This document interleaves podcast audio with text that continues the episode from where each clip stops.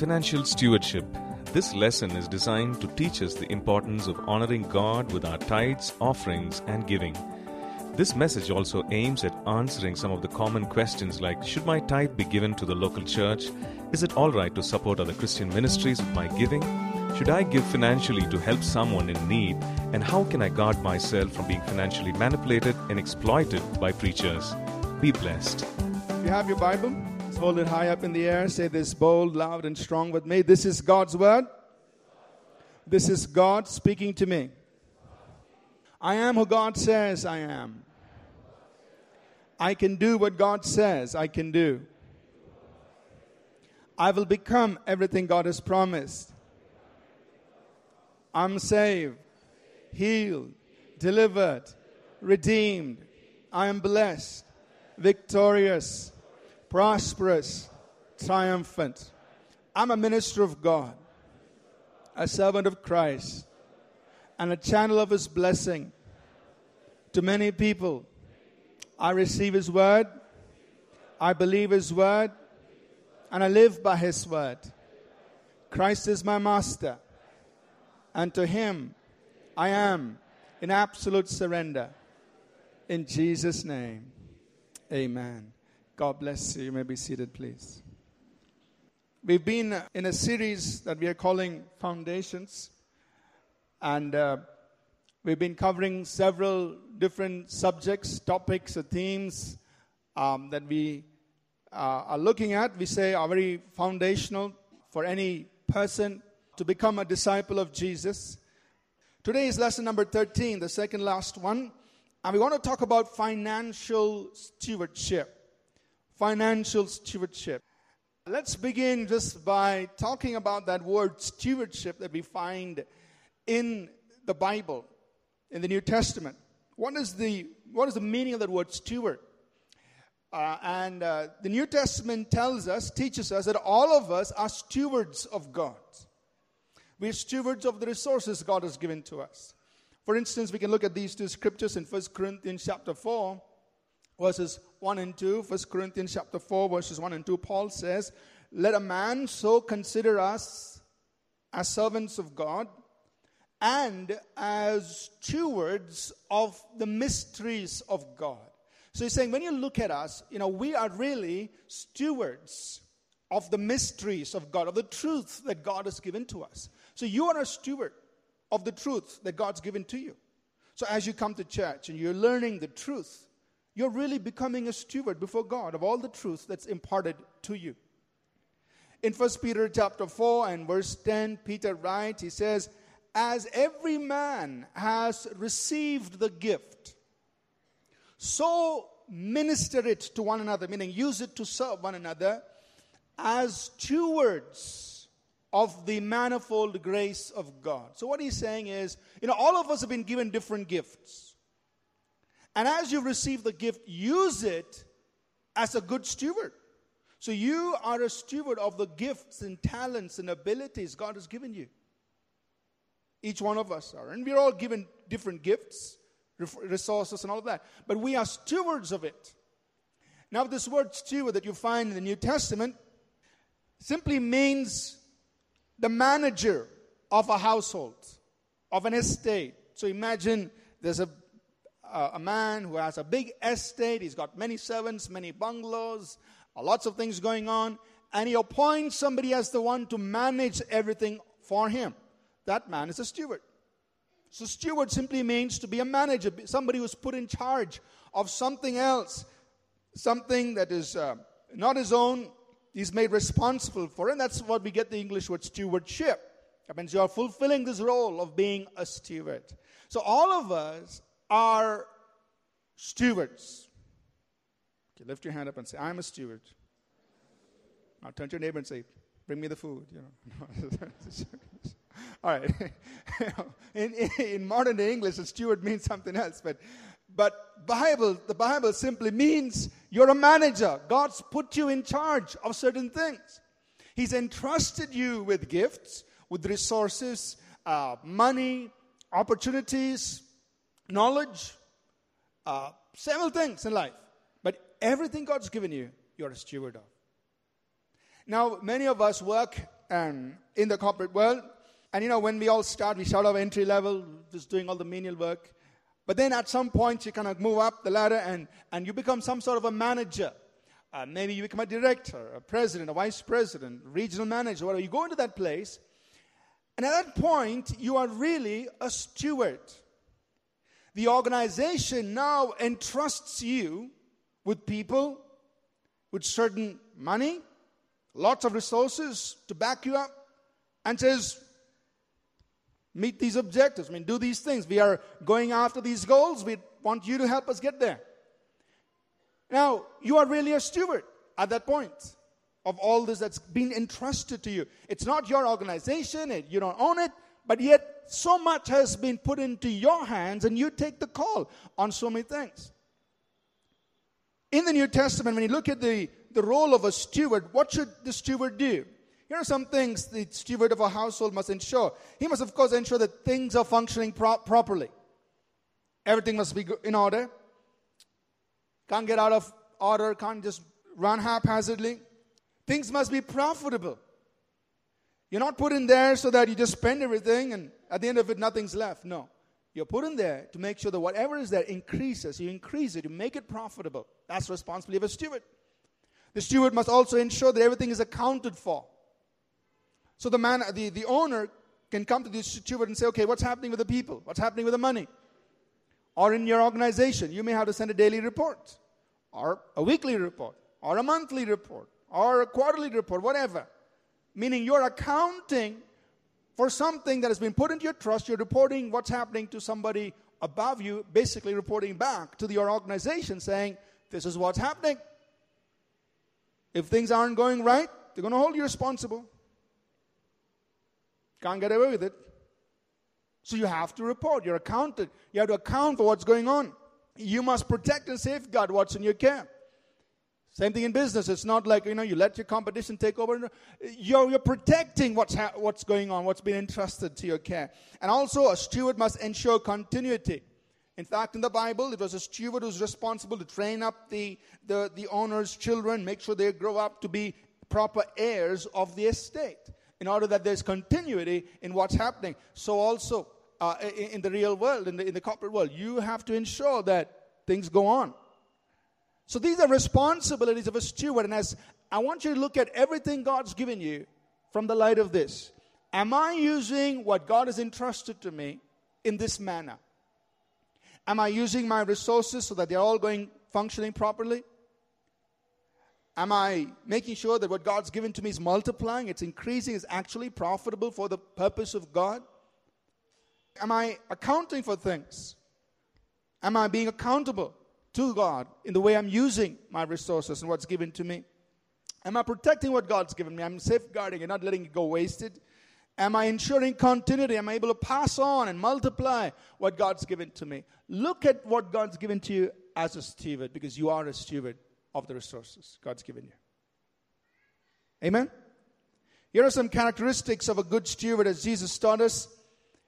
1 Corinthians 4 and verse 2, Paul says, a steward, first of all, must be faithful. Now, in the corporate world, we don't use the word faithful. We use words like alignment to objectives. Obviously, alignment to corporate strategy. In other words, we're saying, look, listen, you got to be in line with where this organization is going. You can't get in there and just use all the resources. Oh, hallelujah, let me just go do something else. You'll be shown the door the next day. Whatever you do with all the resources, it must be in alignment with the vision and mission of your organization. That's being faithful. Amen? So also, in the things of God, you've got to be faithful. Be committed to God's purpose, God's direction. Whatever you're serving, you have to serve faithfully. In Luke 16, verses 1 to 12, Jesus gave the story of the unjust steward. He was a man who kind of totally mismanaged everything. He was really bad in what was entrusted to him. So when he realized that his master had found out that really he was messing things up and he was about to lose his job, here's what he does. He calls all those people who owed his master money, and he reduced their level of debt. He did it with the intent that once he lost his job, at least they would take care of him. All right, this is the story. And out of that story, Jesus gives us three very important lessons on stewardship. Now, Jesus, interestingly, commends the unjust steward. For what? Not for his mismanagement of what was entrusted to him, but for the fact that he had foresight, that he knew how to use money to take care of his future. He said, so also you use money to make yourself friends. Use money to build friendship so that they will be there to help you. He said that. And then he gave us three important lessons on stewardship. Number one, he said, this is in Luke 16. He said, be faithful in little things. If you cannot manage little things, you will not be put in charge of bigger things. That is true in the kingdom of God, and that is true in the world as well. Amen? So like, why am I not getting my promotion? Okay. How are you managing what you have right now? Because if you're not faithful in little things, you will not be entrusted with bigger things. Secondly, Jesus said, be faithful in money. Then God will entrust you with true riches. Now, this is something we all find it hard to comprehend, but nevertheless, it's in the Bible. Jesus said it.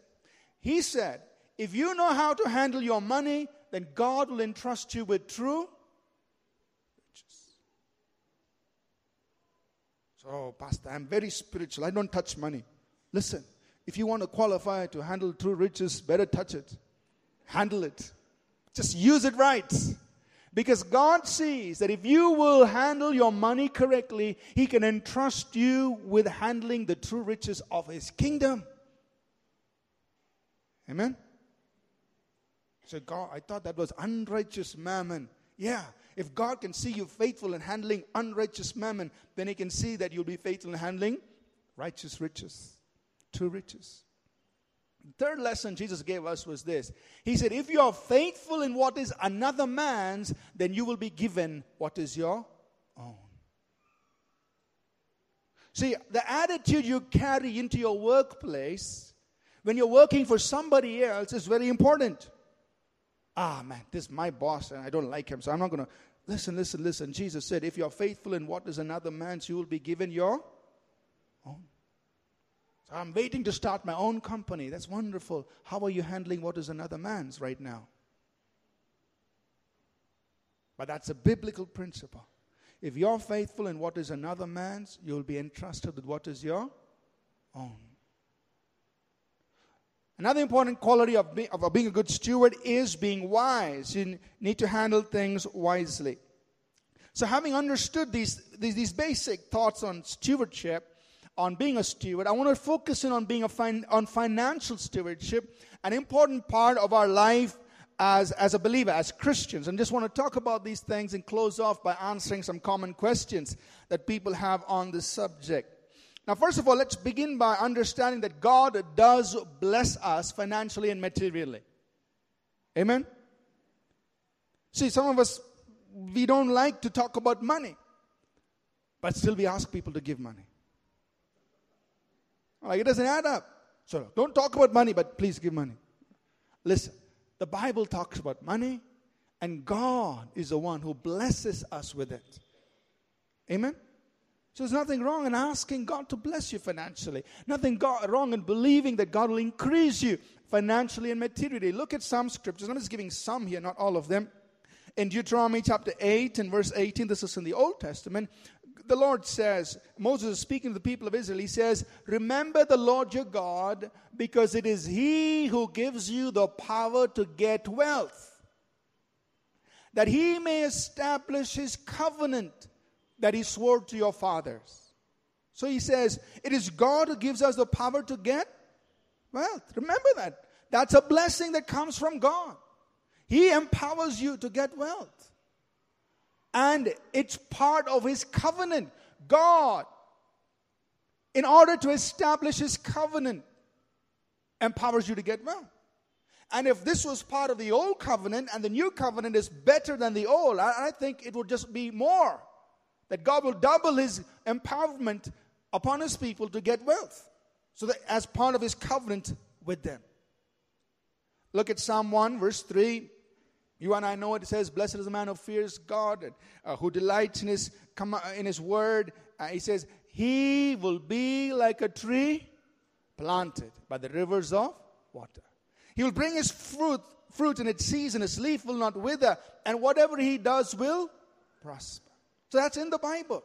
Now, religious thinking is like this. If you love God, you won't have anything in life. You just barely make it through. That's not what the Bible teaches. The Bible says if you love God, you fear God, you'll be like this tree planted by the rivers of water. You will prosper.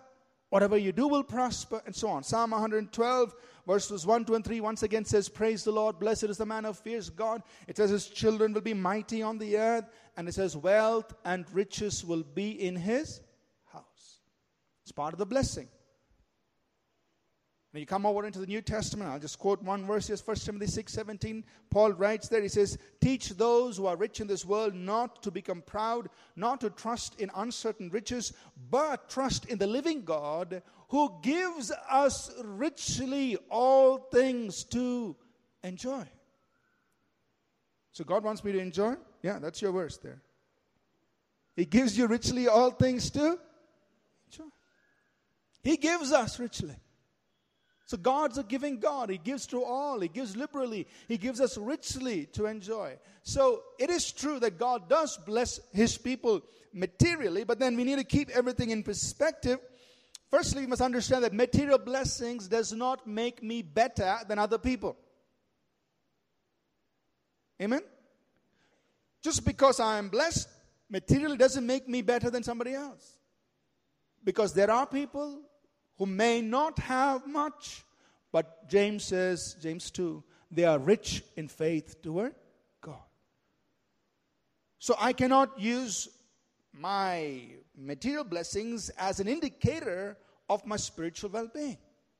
Because there are people who may not have much, but they have strong faith in God. And they love God and they honor God. Probably much more than those who do have a lot. So material blessings don't make me better than others. And this is very important. The more I have, the greater is my responsibility to be a good steward of what God's given me. Amen? The more God's given you, the more accountable you have to be. To whom much is given, much is required. So if God's blessed you materially, it's great. But remember, you have to be even that much more accountable to God. You know, sometimes people think of leadership as, wow, I want to be a leader. It's wonderful. It's all that glamour. You know, all the lights are shining on him. Everybody's listening. Wonderful. But I don't look at leadership like that. I look at leadership as a great sacrifice. You cannot be a leader if you're not willing to sacrifice twice, thrice, 10 times more as the people that you're serving. Leadership is sacrifice. Because you don't know the sleepless nights. You don't know the tensions. You don't know the demands that are put on the person who's in that place of leadership. People only see the glamour. Oh, Sunday morning, get to speak to all of us and shout on the mic and all that. That's only 45 minutes of my life. But you don't know what happens the remaining hours. So leadership really is a great sacrifice. If anybody's willing to get up for leadership, first thing, be prepared for sacrifice. If you're not willing for sacrifice, don't come for leadership. Amen? And that's the same with being rich in this world. If God's blessed you and you're asking God to bless you, be ready for great responsibility. Amen? Because the more you have, the more responsible you have to be for all that God gives you. The more responsible you have to be. The better a steward you have to be of what God's entrusted to you.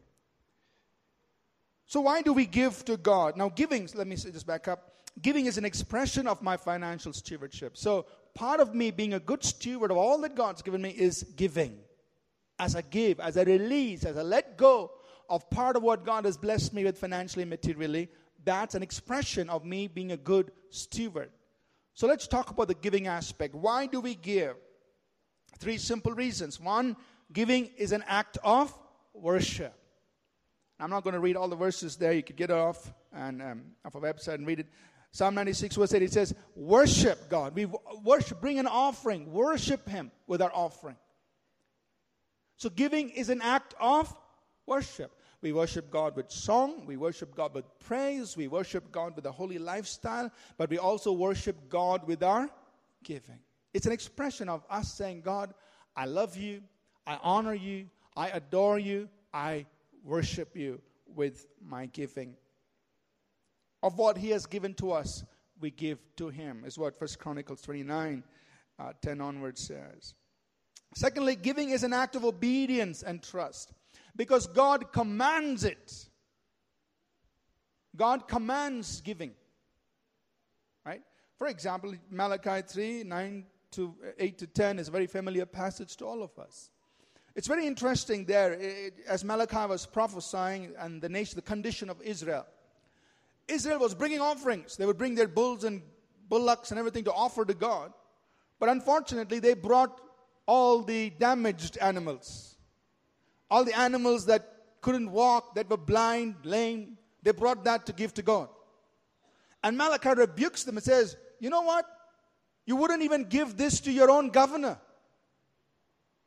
And you are bringing that for God? How could you do that? And then he rebukes them and he says, you have robbed God. So this is Malachi 3. So what are you saying? We've robbed God. He says, yeah. Because you failed to bring your tithes and your offerings to God. So you robbed God. Because you didn't bring your tithes and your offerings. And then he challenges them. He commands them, bring the tithes in. And test me if I will not, bless you and so on. So giving is commanded by God. Jesus said in Luke 6:38, give and it will be given to you. Good measure, pressed down, shaken together, running over, men will give into your bosom. So when you and I give, we are recognizing His lordship over everything. Money is an important part of our life because we invest so much of our life to earn it. Many of us work 40, 50, 60 hours a week for us to receive that salary at the end of the month. And out of that, you're giving away. You're actually giving away a portion of your life, of your effort, your skill. You're giving it away to God. You're saying, Lord, you are Lord over my life as I give this to you. Secondly, it shows our trust in God as our provider. When I'm willing to let go of that money, I'm saying, God, I'm trusting you as my source. Yes, I may have a job and earn all this money, but you are my source. I'm trusting you. I'm giving to you. And third thing is this, that giving is an act of sowing and releasing blessing to others. When we give, I am sowing and I am blessing other people. In the epistle to Corinthians, 2 Corinthians, Paul is writing to the Corinthians in order to take up, one of the reasons is in order to take up an offering from the Corinthian church to bless other believers who are going through a time of famine. So he writes to them. He's saying, I'm sending Titus. I'm sending these people. They're going to come. So you better please lay aside some money so that there are no last-minute collections. You keep some money aside. So when they come, they can take up this offering. And then chapter 8 and chapter 9, he describes what this offering is all about. He says in those very well-known verses, he who sows bountifully will reap bountifully. He who sows sparingly will reap sparingly. And he says, God loves, but do this not out of compulsion, because God loves a cheerful giver. So he says, when you give this offering that we're going to take and help the other believers, other brothers there, do this cheerfully. Don't do it out of compulsion or out of necessity, but do it out of the cheerfulness of your heart, because God loves a cheerful giver. And then he gives them this promise. He says, but God, verse 8, but God is able to make all grace abound toward you, that you, always having all sufficiency in all things, will abound to every good work. So as you give to help other believers, God will make grace abound toward you. God will take care of your needs. So let's do that. Then he promises later on in verse 10, he says, you know, just as God gives bread to the eater and seed to the sower, God will bless the seeds that you're sowing, and he will increase the fruits of your righteousness. So as you're giving, you're doing two things. You're blessing other brothers who are in, other people who are in need, and also you're sowing seed that God will multiply back to your own life. So we give to God as an act of worship. We give to God as an act of obedience and trust. We give to God, a gift to God and his people as an act of sowing and imparting blessing to other people. There are three kinds of gifts, primarily, three kinds of giving, primarily in the New Testament. That is that of tithes, offerings, and gifts. Or the Bible, some versions would use the word alms. But my son asked me, what is that word alms? You know? So we just use a modern word, gifts. Something you give away. Just give away. Tithes is 1/10 of what you receive, of your income. Before you pay your taxes, you give your tithe, 1/10 of it. Now give it off the top, the first of it, the first of your income. Some say, no, I'll wait till something is left over, then I'll give my tithe. Nothing is there left, I can't give my tithe. No. Of the first fruits, off the top, as soon as you get your income, 10%, you give into the kingdom of God. And God is serious about the tithe, about his people giving tithe to his house. There's a practice in the Old Testament. They would bring the tithe to the closest house that they were part of, the temple. They bring it in, give it to the priest. And even the priests had to tithe. And one reference there is in Numbers 18 and 26. Even the priests tithe. Everybody tithe. The people tithe. They gave to the priest. The priest took 1/10 of it and gave it back to the house of God. So everybody tithe. Nobody's exempt. So we all give 10% of our income. Now, some people have this question, you know, okay, do I bring it in cash? Or is writing a check okay? Or can I do online transfer? You know, I don't think God really bothers about the mode in which you give. He looks at the heart. Amen? For me, I have set it to automatic transfer. So every month I don't even click a button. It just goes from my account to the church account. My tithe goes. So you think, oh, that is not very religious. You haven't brought it into the church. Still, listen, it's going to the church account. Because even if you bring it here, from here it goes to the church account. So for me, it just goes directly. You know, if you want to do, you can do that. I don't think the mode in which you give, whether it's cash or check, or you know how many times you pray on it and run around the building and then put it in the offering. I don't think those things matter. I think God looks at the heart. The fact that you have given it to him. Amen? So you do it the way is convenient to you, but the point is 1/10 of your income, what you receive, if somebody gives you a gift, 1/10 of it you just give it to the house of God. And then God promises these blessings. If you read Malachi chapter 3, verses 8 to 10, here are the blessings. First of all, it brings your covenant into force. You know, a covenant God establishes between him and his people. When his people do their side of the covenant, then that covenant comes into force.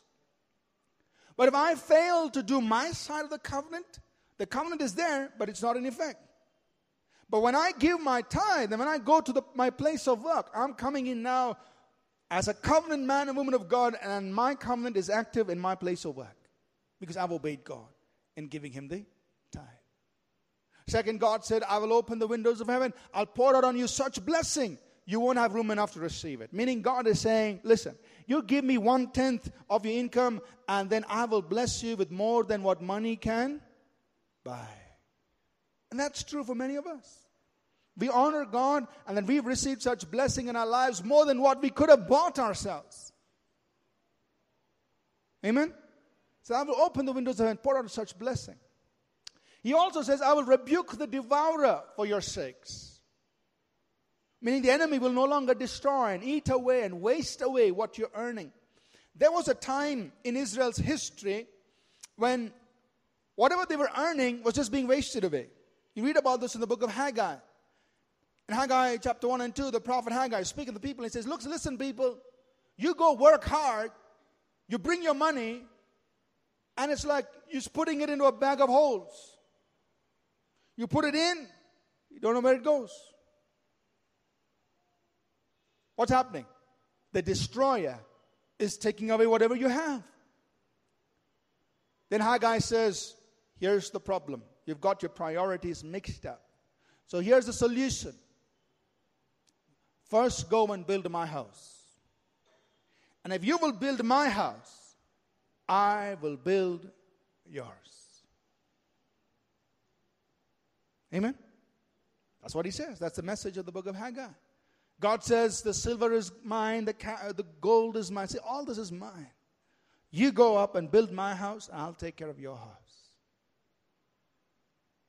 So, when we give into the house of God and give to the purposes of God, we are taking care of God's house. And God says, listen, I will rebuke the devourer for your sakes. It's no longer like working and bringing money and putting in a bag of holes. You don't know where it's going. Nothing's left over. You're still in need. It's no longer like that. Because God will intervene in your life and mine. And He'll say, I'll rebuke the devourer for your sakes. And it releases material blessings. He says, people will call you blessed. People will call you a delightsome land because you've been obeying God. These are the blessings of the tithe. Now, some people might say, but tithing, this whole thing is from the Old Testament. Why are you talking about it now? Why should we in the New Testament practice it? And I'll give you 3 reasons why. Tithing, first of all, was not part of the Mosaic law exclusively. Tithing was practiced well before the law of Moses. The first man in the Bible, in fact, to tithe was Abraham, who is the father of faith, whom we are supposed to follow. Genesis 14, verse 20, after Abraham wins a battle, he takes 1/10 of all the loot that he gathered, and he gives it to Melchizedek, who represents the high priest. So he gives it first. Abraham tithed. Jacob tithed. Isaac tithed. 1/10 they gave. So they practiced tithing as an expression of their relationship with God, and not because of the law of Moses. The law of Moses was not yet given at that time. So understand that tithing really is an expression of covenant relationship. And it was part of the law of Moses, but it was practiced even before that. Some people say that tithing ended at the cross. Now, if you want to know if something has ended between the testaments, then it should be explicitly stated that it is done away with. The New Testament explicitly states that the law of Moses was done away with, but it does not say that tithing was done away with. Doesn't say that anywhere in the New Testament. In fact, Jesus himself said in Matthew 23:23, said, yes, you need to, tithe of everything, but do the more important things of mercy, truth, and justice. Do that. But he did say you have to tithe. And the last reason why I believe we as New Testament believers also tithe is because Hebrews chapter 7 and verse 8 says, just as Melchizedek received tithes of Abraham, here in the new covenant, Jesus receives tithe from us. So Jesus is a high priest in the same order of Melchizedek, and he says, Jesus receives tithe. So I firmly believe tithing is for us in the New Testament as well. Offering is anything we give over and above our tithe for the work of God. So you give beyond your tithe. You're giving your offering to serve the purposes of God. Gifts and alms are what you give to help the poor and the needy, those people. Brothers and sisters or people outside who are poor, who don't have as much as we have, when we give to them, we're giving gifts, we're giving alms, and we're just blessing one another with the money that we give. So that's in addition to our tithes and offerings. This is a sacrifice we choose to make. What we must understand is that many of us can exercise this ministry of giving. Giving itself is a ministry. In Romans 12, Verses 6-8, Paul says, each one of us have been gifted differently for different functions in the body. And he says, some of us, those who prophesy, let them prophesy in proportion to their faith. Those who teach, let them fulfill their teaching. Those who lead, let them be diligent about their leadership. Those who give with cheerfulness. Those who show mercy with compassion, I think it was. Show mercy. So there are different giftings in the body. One of them is a gift, the grace of giving. So some of us are really called to this ministry of giving. It obviously means that God has blessed us enough to give. But don't wait for yourself to have a huge amount to start giving. Start giving what you have. Exercise this ministry of giving to whatever extent you can. Over and above what you need for yourself, you give. You bless others. And that's a ministry of giving. Before we close this morning, I want to answer some common questions that surrounds this subject of financial stewardship. First question is, should the tithe be given to the local church? And in giving answers to each of these questions, there are about 5 of these questions, I'm sharing what we believe, what we're convinced about. And if you disagree, that's fine. It's between you and the Lord. So I'm not giving them as, these are the rules or laws, but just sharing what I'm convinced about from the Word of God. Number 1, should I give the tithe to the local church? Yes, we believe the tithe belongs to the local church. That your tithe must come to the house of God, because it's a pattern in the Old Testament. They took it to the nearest storehouse, the temple, the nearest one. They took it and they gave it there for the work of the storehouse. As people served in the temple, there were needs, there were things that needed to be done. Priests had to be taken care of. So they gave to the storehouse. So we believe that the tithe comes to the storehouse, and so that we could do the things that God has given here, and the church, the local church, serves you, ministers to you, and then reaches out to the city and to the nation.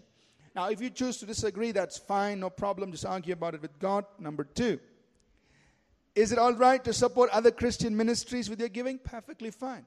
Once you've given your tithes and your offerings to your local church, anything more than that you want to give, by all means, support other Christian ministries. Lots of people doing great work around our nation. Feel free to give. Feel free to help other ministers. Paul the Apostle was a traveling minister, and churches on their own voluntarily gave to his ministry as he served them. Churches gave. The Lord Jesus himself was supported by the giving of people, especially the women who supported and gave into his ministry. So it's perfectly fine to do that. Number 3, should I give financially to help a brother or a sister in need? So suppose you see somebody else in the church or a person that's in need. Is it right to give to them? Yes, it is. Galatians 6 and verse 10 says, let us do good to all men, especially to those who are of the household of faith. So it's good to give to other brothers and sisters that you see in need. Give to them. But however, I must put out this warning, a couple of warnings here. What we have seen, especially over the years as a pastor in the church, and this happens not only in our city but in churches all around the world, is that sometimes, unfortunately, there are people who take advantage of this in the local church. They go into churches, they go tell people, I need money for this, I need money for that, etc., etc. And they actually take money, and well-meaning believers. So, he's my brother, she's my sister, I must give. They give, and then that money is gone forever. And then they come to the pastor. Pastor, so-and-so is coming to our church. I gave this money, they're not giving it back. Poor pastor's trying to figure out what to do. Yeah. I mean, we've had all strange cases, from somebody lending cassette tapes that never came back. You remember the days of cassette tapes? I had problems then too, Somebody lending cassette tapes and not coming back. They came to a pastor to resolve the situation. All kinds of weird things. So at some point we decided that if you want to give to another brother, yes, give, but the risk is yours. Don't come to the pastors and say, sort this out. I gave them money, they wanted to borrow, now they're not returning. Here's how I would approach any of this, First of all, when I give to another brother or sister, I must see that it's a genuine need. If it's because they are lazy, I will not give. That means they're not working hard. I will not give. Second, if it's because of their mismanagement, I will not give. Because what they need is not your offering. What they need is some sense on how to manage things. So that's how I do it. Sometimes I see somebody, they're in genuine need. Okay, I will give. Bless them. But if I see these kinds of things, I will usually say no. Why? Because there's something more important. You need to learn to work hard, or you need to learn to manage what you have correctly. Get some help. That's better than just getting some money in and mismanaging that as well, right? So, yes, we must help one another, but please be careful in how you do this. Don't mismanage. Don't be exploited, and so on. Number 4, how can I guard myself from being financially manipulated and exploited by preachers? Now, this is a big thing in Christian ministry. Preachers all over the world stand up and exploit people. I mean, when we were living in the US, it was fun watching how fundraising happens. And this is from very well-respected, nice, famous ministers and preachers and healing evangelists. Every month I would get this envelope coming in, and I would be interested to see what's the new technique, you know. 1 month it'll come in with a little packet of seeds. Sow your seed, you know. Oh, okay. So another month it'll come in with one penny attached to the envelope. Sow your whatever, your dime, and God will bless it, you know. And but when they say dime, they mean thousands of dollars, you know. And sometimes a letter will come from this great healing evangelist. He will say, you know, this is my 53rd birthday, and after all these years of serving the Lord, our ministry is in great debt. But, next paragraph, God has anointed me to give you financial breakthrough. So please send me your $53. And I'm thinking, look, he is in debt, and he claims to have an anointing for financial breakthrough, and he's telling, he can't help himself, but he's ready to help somebody else. Doesn't make sense, you know. So all these weird things I've seen in the U.S. and people raising. One of the most funny things was, I have shared this before with you. Amy and I were living in Chicago at that time, and we went to this church, big, nice, charismatic church, a beautiful campus, and nice, all of that. That particular Sunday, there was this prophet of God. He came. He was singing beautifully, just singing spontaneous, wonderful prophetic ministry. And then he got into preaching the word. He was talking about Elijah and the woman of Zarephath and all of that. And then he came towards the end of the message, and this is how it all began. He said, the Lord is telling me there are 5 people who must give, I don't know what the amount was. I think it was $10,000. Stand up. Immediately I said, oh, no, man. No. Because the moment I see preachers doing all this, I said, this is not right. So maybe like 2-3 people stood up, you know, just struggling. I said, man, that must be a real stretch for them, you know. Then he quickly came down to the amount. He said, the Lord is telling me that 10 people who've got to give, you know, another amount, $2,500 or something. Then he came down to $1,000. Then he came down to $500. And he came down to $250. And he came down to $100. And finally he came down to $50. And then $10. And then he came down to $1. The whole church is standing. I'm on the second row. And I'm the only one sitting. He's looking at me. $1. And I said, $1 or no dollar, I am not giving. I mean, this is a great man, great service. Everybody is standing. I'm on the second row. I'm the only one sitting. I said, I will not give. I will not give. $1, doesn't matter. I will not give. Because for me, giving is an act of worship between me and God. I'm not going to let any person, any preacher, any prophet tell me what I ought to do. He had to end the service. But I didn't stand up. And I didn't give, not even $1. Because I'm not going to let any preacher manipulate anybody to give. Amen? Now you hear preachers, they say, offering them, take out the biggest dollar you have, biggest amount, best offering give. Why should he say that? I know what I have to give. I think it's wrong for preachers to stand up and coerce people into giving and manipulate people into giving. I think it's absolutely wrong. And if I sit in that offering, that's the time I will close my wallet and not give. The moment he starts talking like this, that's the time I won't give. I don't care how anointed, how great he is, that's the time not to. Because my giving is my act of worship to God. I don't want to waste my money to satisfy some preacher's ego or whatever it is. Amen? It's between me and God. I don't care. So you must be careful. Don't let preachers and so-called prophets and apostles, whatever, in the name of ministry, in the name of great anointing, manipulate and control you and dictate what you give to God. Here's 3 things that I do to protect myself. 1, I plan my giving. So I know what I'm going to give every month. In fact, I don't even bother about my tithe because every month it automatically just goes from my account. I know I'm tithing. It's gone. Then over and above that, I know what I'm going to give. So if suddenly some preacher says, come and give your best, I said, relax, man. I already know what I'm doing. What's all this thing going on? Give your best. I know what I'm giving. And it's not just one-time thing. It's a consistent. It's a way of life. It's my lifestyle to give. And it's all planned. I know what I'm giving every month. Secondly, I'm led by the Spirit, meaning I do have a plan on what I give, but there may be those moments when the Holy Spirit wants me to do something above and more than what I've planned. Maybe somebody's in need, and God says, you know, I want you to give to that need. So I give. Now, one thing I know, I am not God, and I'm not obligated to meet everybody's need, because I cannot. Neither are you, because we're not God. But to those people that God prompts you and says, you do something for him or her, that's when you give. But if God doesn't prompt, you don't have to. You're not God. You're not here to meet everybody's need. Amen? So, be led by the Spirit. The Holy Spirit will tell you whom to give and whom not to give, because maybe somebody else is going to take care of them and you're supposed to take care of somebody else. So just follow the leading of the Holy Spirit. Don't let any preacher dictate that to you. And lastly,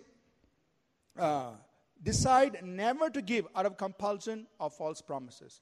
If the preacher says, you give today in this offering and God will give you double portion tomorrow, that's the time not to give.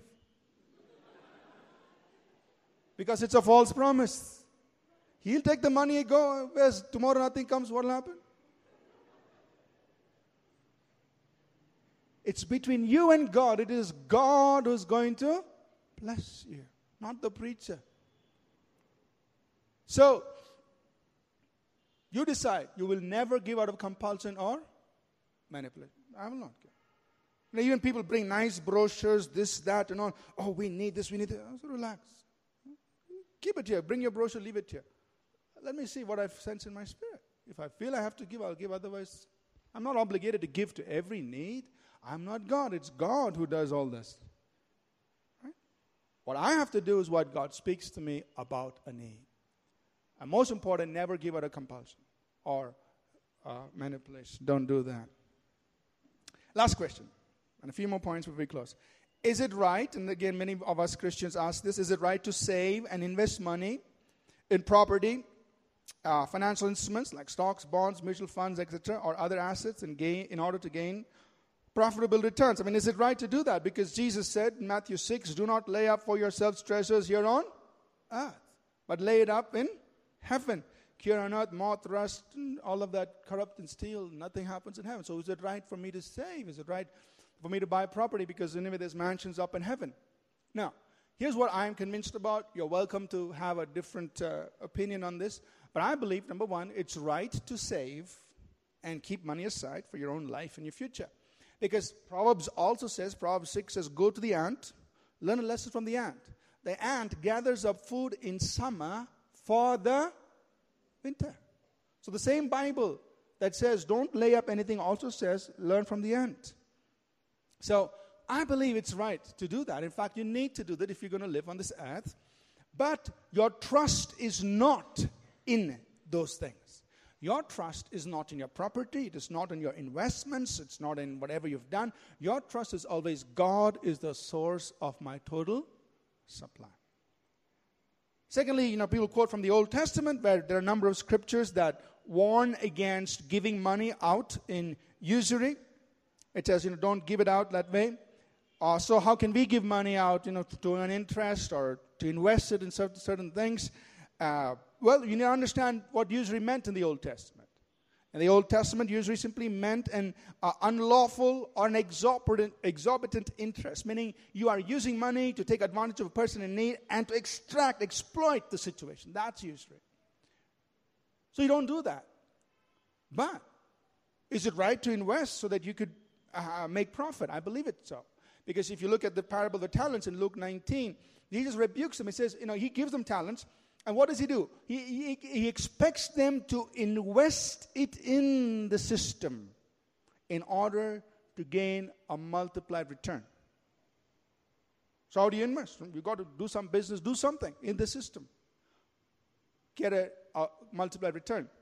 One back comes with 10 times as much. One person comes 5 times as much. One person says, I didn't do anything. And Jesus tells him, he says, Luke 19, and in verse 23, he says this. He says, why then did you not put my money in the bank that at my coming, I might have collected it with interest? At least 4%. At least little interest, whatever. Some interest you get back. If you can't do the 18% or you can't do the 15% or at least 4%, something you do.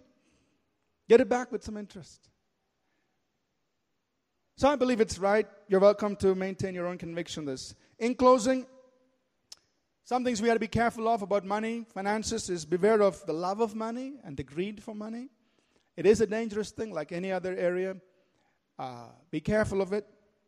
Be careful of self-indulgence and selfishness. God's blessed you, sure you enjoy, but look outward. Look at how we can be a blessing to others. Be careful of pride.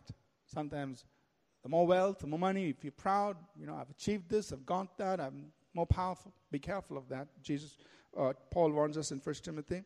And also be careful of legalism. You know, don't make giving something legalistic. Make it an act of worship to God. Will I get to heaven if I don't tithe? I think you will get to heaven. You will get to heaven because you're saved back because of the cross, not because of your tithe. Amen? But why do you tithe? Because you love God. You want to obey Him. You want to honor Him. So you do that. Not because you want to make it to heaven, but because you love God.